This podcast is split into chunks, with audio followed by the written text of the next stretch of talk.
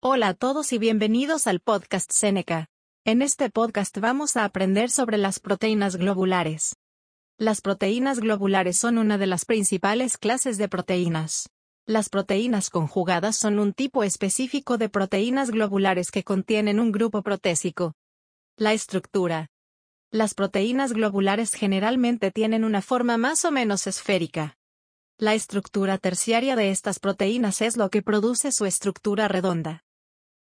Las fuerzas de Van der Waals, fuerzas de atracción y repulsión, y los enlaces de hidrógeno entre diferentes partes de la cadena de polipéptidos ayudan a mantener la estructura en espiral.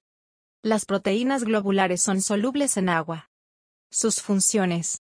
Las proteínas globulares pueden tener una serie de funciones. Mensajeros regulación de los procesos biológicos mediante la transmisión de mensajes.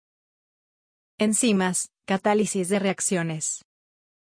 Proteínas estructurales. Algunas proteínas globulares que son solubles como monómeros pueden proporcionar un buen soporte estructural cuando se polimerizan. Ejemplos de proteínas globulares incluyen la hemoglobina, la hemoglobina es una proteína conjugada que transporta oxígeno en la sangre de los humanos y la mayoría de los vertebrados. El grupo protésico es el grupo hemo. La insulina. La insulina es un ejemplo de una hormona que actúa como mensajera.